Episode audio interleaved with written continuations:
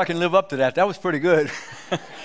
if you're visiting here, it's kind of an unusual title, I know, Cave People. Uh, it's a series of messages from the Bible where we're looking at actual people's lives that brought them to the place where they were in caves for various reasons. Uh, many times you'll see it was because of extreme circumstances.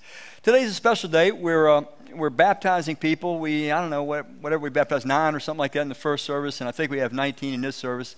Um, Anyway, I, I want to kind of direct some of my talk to the baptismal people. Now, however, I'm talking to everyone, but kind of toward them. Picture this if you would. Now, some of you that are being baptized, I know you have actually probably made your decision to put your trust in Christ and become his follower many years back, and you delayed being baptized for all different kinds of reasons. But let's just suppose you had just made your decision. And by the way, for some of you that might be here visiting, the, the definition of a Christian, how one becomes a Christian, is one puts their trust in the Lord Jesus Christ. He has proven himself trustworthy to us by creating the universe and then suffering and dying on the cross to show the depths of his sacrificial love for us, even though we break his heart with the way we break our own lives by sin. So He's proven himself trustworthy, creation of the universe and sacrificial love. And when his revelation of himself wins my trust, and I decide, let the rest of the world do what it wants, follow who it wants, but I'm putting my trust in Christ, in Jesus. He rose from the dead. I'm going to trust him. I'm going to follow him. When a person makes that decision to say, let everybody else follow whoever they want, um, maybe most of us follow ourselves through most of our life, but I'm going to put my trust in Jesus and follow him, then that's when a person becomes a Christian, a real Christian. And, and when that happens, their, their old life has a break point. The scripture teaches that baptism symbolizes this it symbolizes the burial of the person's old self, the way they used to live, and then we bring them up out of the water because we don't want to kill them. So we, we bring them up out. and uh, that symbolizes, according to Romans chapter 6, that they're now going to live a new life as a new person that doesn't follow their own desires, their own ideas about life, or society's ideas or desires, but they're going to follow Christ. They're going to build their life on the revelation of God's will as it's given to us in His Word. So, all that's involved in what you're going to see here today. But let's just suppose so you put your trust in Christ and become his follower. And maybe some of you will do that even this day. I did that back at age 23. I hope someone here that's never done that might do that today. But nevertheless, you put your trust in Christ, and all of a sudden, man, your life just starts to hit full stride. Everything seems to be going your way. The ball is always bouncing the way you want it. You immediately, you're immersed in a group of people that like you, support you. You get this breakthrough job, big time government job. A big time government official takes notice of you, gives you this high rolling job, and the next thing you know, you, you go from being a nobody to almost celebrity status, man. You're like on the news and everything, and you got to pinch yourself, and you're like, man, God is good. In one year, your life has been completely revolutionized, and you're like, thank you, Lord. But then something happens. That person that took a liking to you initially, the one that gave you the, the high position, that person starts to not like you so much. They find out that you're a fully devoted follower of Christ. And that makes them uncomfortable. And the more they're around you and they hear your views, the less comfortable they are. Until finally they decide they don't like you at all and they're going to do something about it. They're going to first try to take subtle measures to nullify you and maybe get you fired by someone else. And then when that doesn't work, they get so in, inflamed against you they decide they're going to set you up for legal issues. They, they want to see you not just lose your job, they want to see you go to jail. Now, mind you, you haven't done anything. You're just being the same old ordinary Christ following person. You've had one year of meteoric rise. Now, all of a sudden, this enemy comes out of nowhere. And it gets so bad, so bad, that you are being charged with things. And you realize this is really serious. I, I could do life imprisonment for this, and you know that you've done nothing wrong. So now you face a really difficult decision. In fact, I'm going to do something I didn't do in the first service. I'm going to ask you this. So you know you're being charged unjustly. You know you may face life in jail for the rest of your life, and you have a decision to make. You're either going to run, you're going to go on the run, you're going to become a, a you know, a refugee for justice, or you're going to take your chances in court. How many would say, I'm going on the run? Can I see your hands? You're all afraid, aren't you? I'm running, man. I'm going running. They're going to catch me. If I'm not guilty, you're going to have to catch me. so, what I've just described to you, in fact, let me go one step further. Let's say you do decide to go on the run. Some of us would. I would. you go on the run, and this thing, this nightmare of being a refugee from justice, it, it lasts for three years.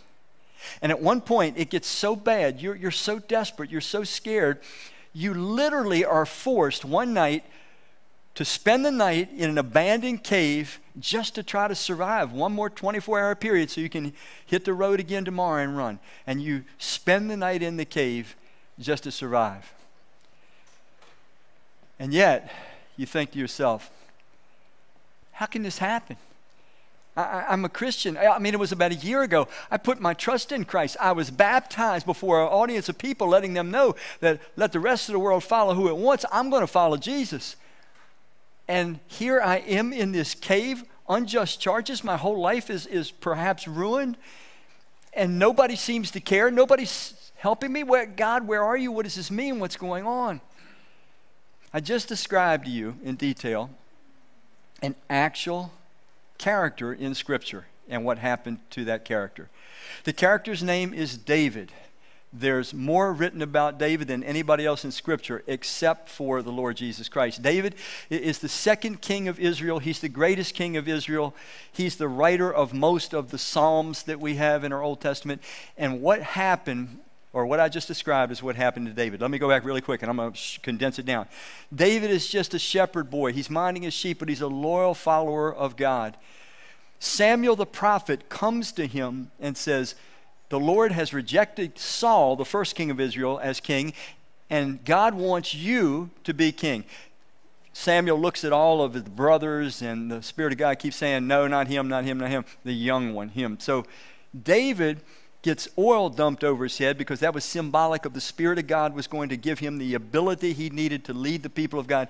So Samuel makes him the king. He's a shepherd. Nobody knows about him, but he's anointed as king.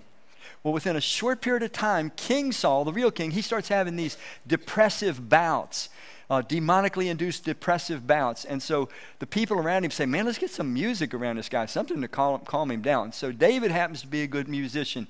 They bring David from the, the shepherd flock into the king's court, and he's playing his harp, and Saul gets mellow. And so he, David's got to be thinking to himself, How about that? They anointed me as king, and here I am in just a short time. I'm right in the king's court. Well, then he goes back home. He shepherds his flock again, and then all of a sudden there's a big battle. The Philistines, they're, they're you know, getting ready to attack the Israelites, and then they say, wait, wait, wait, wait, wait. Let, us not, let's not have a slaughter here. You get your best guy, and we'll get our best guy, and let those two fight, and then, you know, whoever wins will be your servants. And you know the story. This big guy is with the Philistines, Goliath. He's nine foot six. And he challenges and humiliates the Israelites every day for 40 days. By the way, he was the remains of the Nephilim. David ends up getting rid of all the Nephilim in his lifetime. But anyway, some of you know what I'm talking about, Nephilim. Anyway, so David happens to be delivering some food to his brothers. And he hears this, this giant popping off. And he says, Man, give me a break. Why isn't somebody killing this guy? He, he's defying the Lord.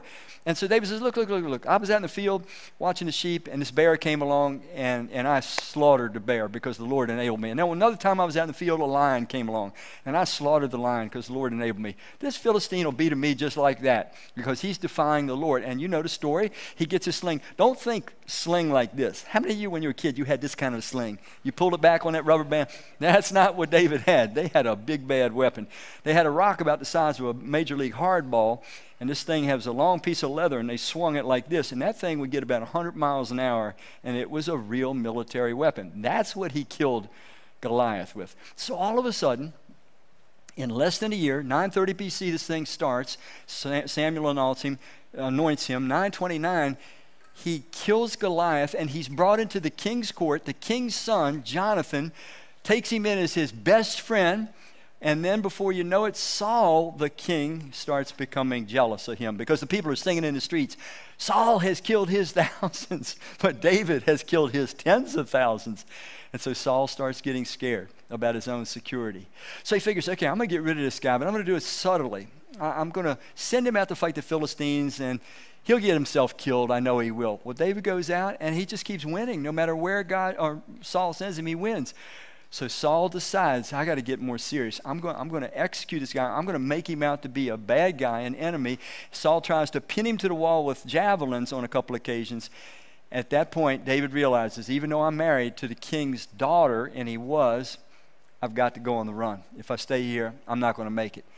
So, one year from nobody to hero, and then from hero, married to the king's daughter, to on the run and he stays on the run, a fugitive for the next three years. That's where we get to today's message. Today's message is called this The Cave of Desperation and Destiny. And I know that sounds contradictory. He's in a cave. We're going to find David in a cave on the run, but that cave that brought him to a place of desperation. Mark this in your minds or on your program. You can read about his desperation in Psalm 142. He wrote Psalm 142 about his experience in the cave, and he was broken and discouraged and scared and um, almost depressed, you'd have to say. But that cave of desperation became actually the cave that launched him toward his actual destiny. Mind you, he was already God's king, he just wasn't the king in the political sense yet because Saul was still alive. All right, let's go on. Here we go into our text. 1 Samuel chapter 22. It says, So David left Gath. That was the bastion of the Philistines, kind of their capital. So David left Gath and escaped to the cave of Adullam. There's our cave. The cave of Adullam. Soon his brothers and all his other relatives joined him there. Now pause for a minute. Again, read Psalm 142 on your own. David is in this cave. He is terrified. He's a broken man. He's got nothing left. He's probably going through that ride mentally that you and I would be going through. It's like, wait a minute, wait a minute, man. I, I don't get it. God, where are you? Why would you let this happen to me? Why would you exalt me only to bring me down so low? He might have been thinking to himself, man, I wish Samuel the prophet would have never came to my house. Or I wish he would have wish he would have tapped one of my brothers instead of me. He might have thought to himself, God, if this is what you do to your loyal servants, what, what does this mean? I, I don't understand what you're doing here. So he's got all these kinds of thoughts going through his mind. So he's just trying to survive. Okay, when you're in a cave hiding, you're just trying to make it another 24 hours. But then it says, soon his brothers and all his relatives joined him there. Now you got to think this one through. Saul, the king that was the king at that time, he had just weeks before killed 85, 85 loyal priests of God. The reason he killed these 85 priests, they gave one meal to David. David was on the run and he was starved out. And these priests gave, gave him one meal. When King Saul came, he killed 85 of them. I'm saying all that to say this if you're his relatives and you gather to David, you're putting your life on the line. You're, you're you're going to be executed if King Saul can get to you. Nevertheless, Nevertheless, his family starts to gather to him. They find him in this obscure place, hiding, hoping to hang on to a thread of life. Look at what else happens. Then others, others begin coming, men who were, now listen to this description of the people that came to David. Others begin coming, men who were, you tell me what's the word? Were in what? Trouble and what? Debt. And who were what? How many of you would fit into that category? at least one out of three. Come on, own up. Confession is good for the soul. Maybe at least in debt. We're Americans. You know you're in debt. but what a ragtag bunch. Uh, they, were, they were in trouble, they were in debt, or they were just malcontent. They were just discontented with things. These people keep coming to David until David was the captain of this ragtag bunch, the captain of 400 men. So this was his experience in this, this cave of Adullam. Now, I want to turn the corner for where we're really going in this message because I want you to think about something because here, here, here's what I know about life. I've been around the sun a lot of times. I don't know how many times you've been around the sun. I've been around a lot. Do you know that, that, that every year you go around the sun? How many knew that? It's a little science fact that I'm giving you today. you are likely to spend some time in the cave of Adullam. If you're a child of God, if you've put your trust in Christ and become his follower, you are more likely to spend some time in the cave Adullam. I mean it spiritually speaking. I mean in that place where you feel like I don't have anything left, man. I'm, I'm like hanging on by a thread. My life is out of control. It's confusing. It's stinking hurts to be me. I don't know what's going on. I don't know what I've done. I don't know where this is all leading to. I'm trying to walk with God, but but everything seems to have been dumped upside down, and I don't understand it. You're likely, if you're a child of God, to spend some time in the cave of Adullam. And, and so it's wise for us to understand the dynamics, uh, the why behind the what. The what is the terrible feelings we have when we're there, where we feel like we're just hanging, man, hanging by a thread. But, but the, the what behind it, or the why behind it, can be very valuable. So that's what I want to unpack. Here we go. Might, might desperation be the doorway to necessary, and what is the word? Development. Mind you, a year earlier, oil is dumped on David's head, which meant you're God's chosen king. But he wasn't functioning as a king yet, he was on the run. And the truth be told, he wasn't really equipped to function as a king. He, had no, he didn't have the right experience. He had dormant capacities, just like you and I have dormant capacities, that God needed to arouse, needed to stir through some means before we could, or he could, develop the skills that he was going to need to fulfill the destiny that God had for him. Because somebody hear what I'm saying? God's got a destiny for each of us in here. There's a general overarching destiny. You'll see that when I get to a verse here in a minute. But there's a specific destiny too. Um, my destiny in this life is not the same as yours. Yours is not the same as mine. You are given a set of gifts, spiritual gifts, regular talents, some, some time, some experiences, some life learnings. And then God's going to put you in a certain context, a certain environment, and He is not going to expect of you what He expects of me, nor is He going to expect of me what He expects of you. But, but you have this unique God given destiny. You don't have to be somebody else, you just have to be you but to do that, we all need some development. Might the desperation, might desperation be the doorway necessary for development? It, the desperation that David felt, is it possible that that's the, the spiritual, mental uh, energy that he needed to grow, to develop, to get some experiences under his belt that would allow him to be the man, the woman? I'm talking to you guys now, in his case, a man that God intended him to be. Let me show you some scripture to support this. Romans chapter 5 of the New Testament is writing to followers of Christ. It says, We can rejoice too when we run into, what does it say? Problems and what's the next word? So, so, so Paul's telling Christians, you know, we, we have this capacity, we have this ability to rejoice even when we run into problems and trials. Why? Why, why Paul?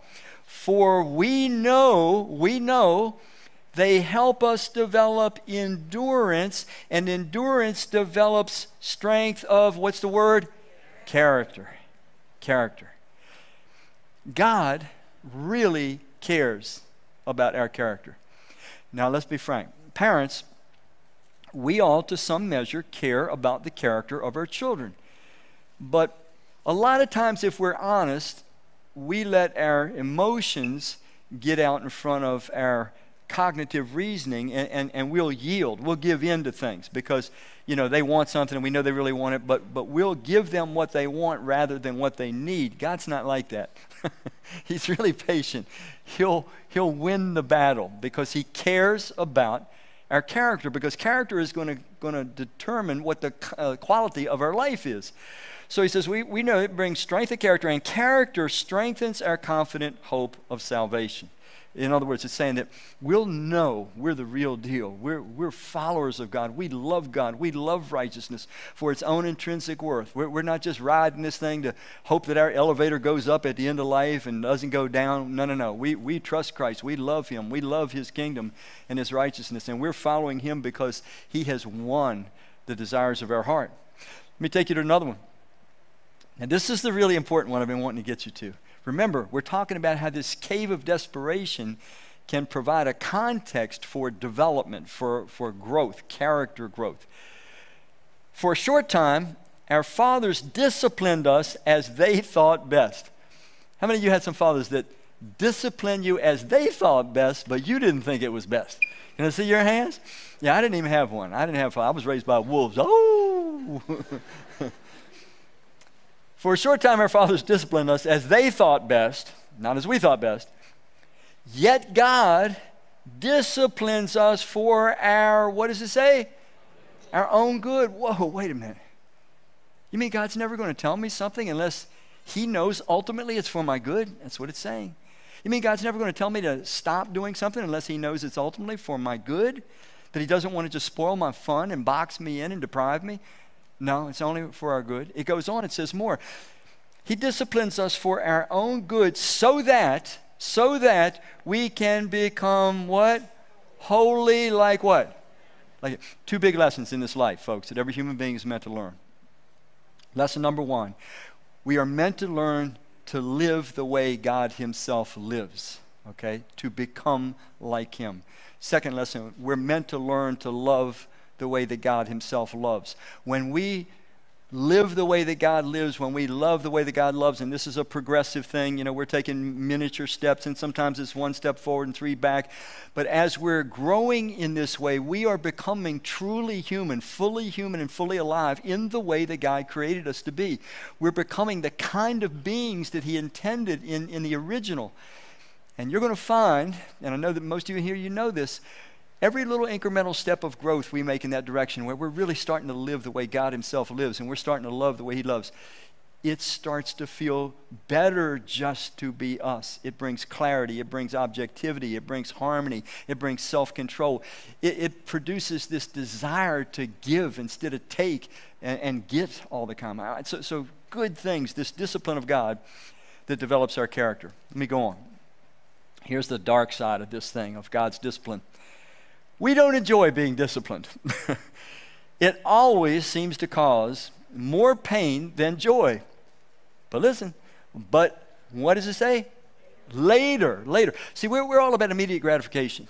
I mean, sin is usually revolves around immediate gratification. I get what I want, how I want, when I want it, and I and it makes me feel good for the moment. But usually, it is followed by consequences in the long run. God's way is usually just the opposite. That's why Jesus called called it, Jesus called it the narrow way.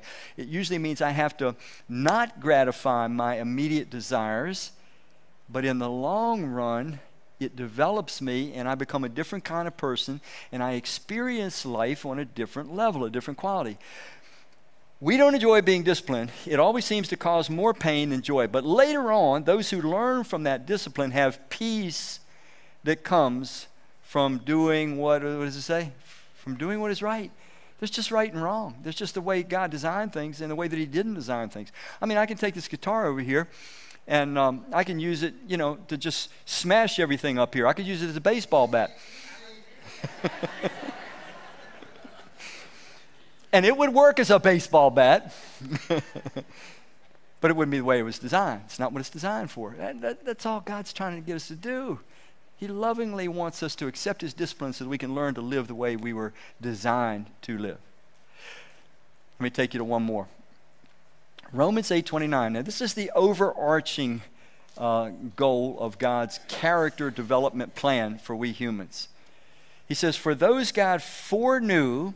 Meaning that God looked down through the tunnel of time before he ever created an angel, before he ever created a image bearing being, angel or human. He looked down and he, and he knew that if I give beings the capacity to enjoy life the way I myself enjoy it mind, reason, emotions, free will if I give that, many of them are going to misuse it. He foresaw, before he created any angel, he foresaw one third of them would rebel and bring evil into existence in the universe.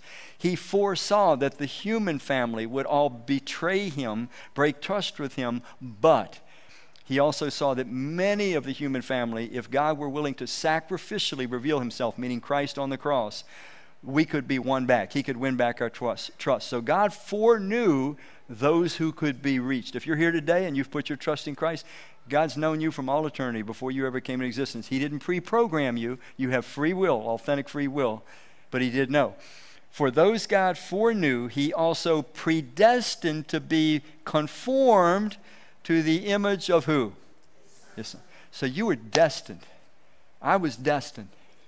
You were destined to be a stunningly beautiful human being. You were destined to look just like Jesus. There is no model on the planet in human history of a life that's anywhere even near, even remotely near the beauty of Jesus. You, I, we were meant. We have that capacity. The capacities are dormant. Only God knows how to awaken them so that they can grow and develop. But we have a, a, a spiritual DNA in us to become like Christ. That's was always God's plan. So this, this cave of desperation can actually be a place where, where deep development takes place. For example, if David was going to be the king, God anointed him as king, you know, a year earlier. Um, kings need some qualities, and I just randomly listed a few real quick.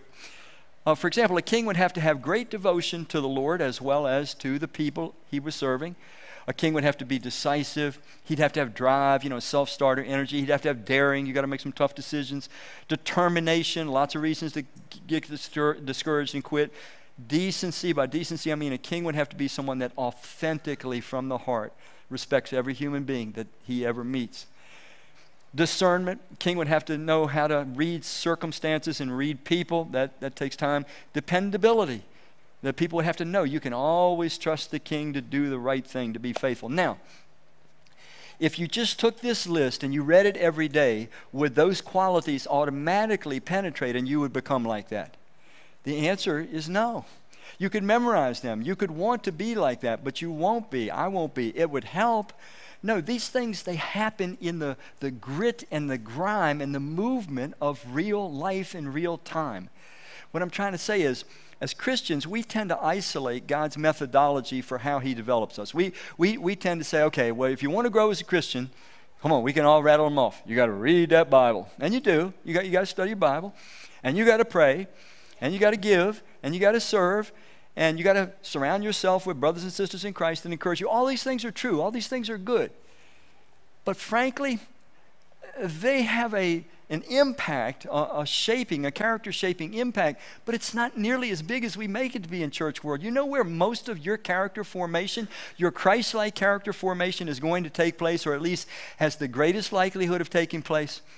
Let me, let me just give you an example. How many of you here have ever had a job in your life that you either hated the job or you hated the people? I know you're not supposed to hate people, but for today we can hate them. You either hated the job or you hated the people. Can I just see your hands? Uh huh. The cave. That's where the perfect context is for you and I to develop Christ like character. Because when you're in that circumstance, think about it. You have to develop patience, you have to develop tenacity, you have to develop mercy, forgiveness, all, all these things. And, and the pressure against causes you to push out, and that's how we actually grow. We need to learn to read our circumstance better. David's in the cave. He can't figure why he's in the cave, but he's in the cave because God knows he's not ready to be a king yet. He's got to develop some kingly traits, and those kingly traits are only going to happen in a real real life context where everything in him wants to do the opposite, but he's forced to do the other. All of a sudden, he's just hiding out, trying to survive, but all these people come to him needing help. So now he's got to help them when he feels like he can't help himself. So, the cave of desperation, it really is a place of opportunity opportunity to get close to God in ways we never would before when we, when we have other things to distract us, an opportunity to start that process of becoming that unique person that God intended us to be and doing that unique set of things He intends us to do. Secondly, might treatment, might treatment of the desperate be the determinant of destiny? What am I talking about here? Remember, David's in the cave and then he looks out and he's like, oh, shoot, man, I thought I was all alone. I'm just trying to survive. And here comes these people, and I know they got their hands out. They want help. That's family. They have family always wants help. I know that. And then he's got all these other people the troubled, the in debt, the discontented. So now David could have thought to himself, listen, guys, I, I'm sorry. I'm all out of juice. I don't have anything for you. I'm just barely surviving. It's taking everything I have just to, to get my breath for one more day. But no, that's not what he does. He takes them under wing. He gives them what he does not have. I'm, I'm going to talk about that more in just a minute. The, might the treatment of the desperate be the determinant of destiny? Because David takes them under wing, because he serves them and he organizes them and he protects them and he directs them, because of that, he starts to grow and he starts to expand the potential for his future. You can't be a king unless you can give. A king's life, a good king's life, a good leader's life. Let me bring it down to us. A good mom, a good dad, a good friend, a good boss, a good employee employer is somebody that has a growing capacity to give and to serve, not to take and to use. And that means we got to be in situations where we have to give before we have anything to give. Let me go on and I'll, unpack that better. Matthew 9, Jesus, looking at a multitude of people, he says, When he saw the crowds, he had compassion on them because they were confused and helpless like sheep without a shepherd. He said to his disciples, The harvest is great, but the workers are few. Jesus is saying these people are reachable. They, they just look tired and confused and chaotic and, and out of control. But, but the truth is, they're, they're reachable if people just had the willingness to invest in them, is what Jesus is saying to his followers. Let me go on. Jeremiah 3 15, the Lord speaking, he says, Then I will give you shepherds, those that care for you, oversee, guide, direct, protect. I will give you shepherds who trust and know me wise teachers who will impart knowledge and understanding to you. God wants his people cared for, shepherded, guided, directed, built up. Let me go again. Matthew 20. Jesus called the apostles and he said, You know, the rulers of the nations have absolute power over people, and their officials have absolute authority over people. But that's not the way it's going to be among you. Whoever wants to become, what is the word? Great. There's nothing wrong with wanting to be great. But whoever wants to become great among you will be your, what is the word? Well, we know that, don't we? How many of you in here have ever had a baby? You, know, I mean, men, uh, you know, you know what I'm saying. But, but you, had a, you had a child, you had a baby. Can I see your hands, baby? Okay. Were you bigger than that baby when that baby was born? Okay. Were you, were you smarter than that baby? could you do things that baby could never do? Then why didn't you get that baby to serve you? You're the big dog. but we know better. No, no, no, no, no. Greatness is always the same. Greatness is the desire and the capacity to give whatever I can to you, to help you, to bless you, to build you. Uh, I don't need anything back from you. I'm getting what I need from God. I just want to help you. I want to give something to you. That's the mark of greatness these people come to David. David has nothing, nothing to give. Many of you, you feel like, man, I'm, I'm maxed out, Randy. I, I, I, my schedule, I'm maxed out. I don't have any time left. I don't have any margin. I don't have any emotional energy left. I'm maxed out. I have nothing to give. And God keeps sending people into my life that need stuff. Yes, He will. Because He wants to awaken capacities in you that you don't even know about, capacities to give beyond what you can even imagine. And when you start to do that, you become someone different. And man, you become a great person. You become great. David rise, rose up to the occasion and he gave. Let me just say a little secret. These 400 that gathered around him, they became the start of David's mighty army. Three of them became what he calls three of his mighty men. Later on in his kingdom reign, he writes a list of, of 30 of these guys that were these outstanding servants and heroes that stood by him through thick and thin. And three of them, three of them, when he met them, they were in trouble, they were in debt, and they were discontented. And they wanted something from David that he didn't have, but he gave it to them anyway. You say, Randy, what are you talking about? How do you give what you don't have?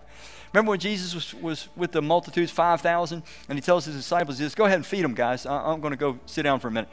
And they're like, Feed them? What are you talking about? It's 5,000 men, not to mention the women and the children. He says, Yeah, yeah, yeah, take care of it. You can feed them. But, but Lord, we, we got like five loaves and two fish. That'll work. That'll work. First, give it to me. So they give their lunch. They gave what they didn't have to Christ for others. And you know the story. He multiplies it Not only does all the 5,000 get fed, but 12 baskets full are collected up. So the disciples, you got to hear this one. The disciples started out with nothing. They had nothing to give. Some of you feel like you have nothing to give, there's no margin. And I am here to tell you, God has given you the capacity to give so much more than you understand. And as you give what you don't have for others that God brings into your life the desperate, the needy, the hurting, the confused, the shepherdless as you give to them, not only will you supply them, you will be filled with a supply that you didn't even know was possible. And you'll start to become beautiful, beautiful people, strong people, beautiful people, people impervious to the changes of life, people that the beauty and the glory of Christ is manifest in and through more and more. Let me close really quickly because we got a lot of people to dunk. By the way, don't open your mouth when I take you under. You might be in the cave this morning. Walk out knowing this God was with David in the cave. He loved David just as much in the cave. It was the place where he was developing David. You might be in the cave. It's not the end of your story. Don't be thinking that crazy stuff, my best days are behind me. No, no, no, no, no. Your best days are all ahead of you. The cave is the place where the beautiful you is about to start to develop if you'll walk through that cave clinging to God and His will. Secondly, some of you, maybe all of us, we've got too many hands out, too many people that want our help, too many people that want our attention. We feel like, man, I don't have it, I don't have the capacity. Serve those people that God puts across your path, and your capacity will grow. And what you can't do, you'll be able to do, and you'll do it easy, and you'll do it better and better and better, and blessing will flow out of your life. And everybody that knows you will count themselves blessed because they knew you. I, I think you all want that somewhere deep inside. Pray with me, and then we're going to baptize. Father, we just thank you for this unspeakably good day. Man, it is so good. So good to belong to you and just to be a small part of the beautiful things you do in lives. We thank you for the lives that are going to stand here this morning and declare they have died to their old life and they're going to live forevermore for you because they trust you. Uh, I pray that this will be such a special experience for them. It's in Christ's name I pray. Amen.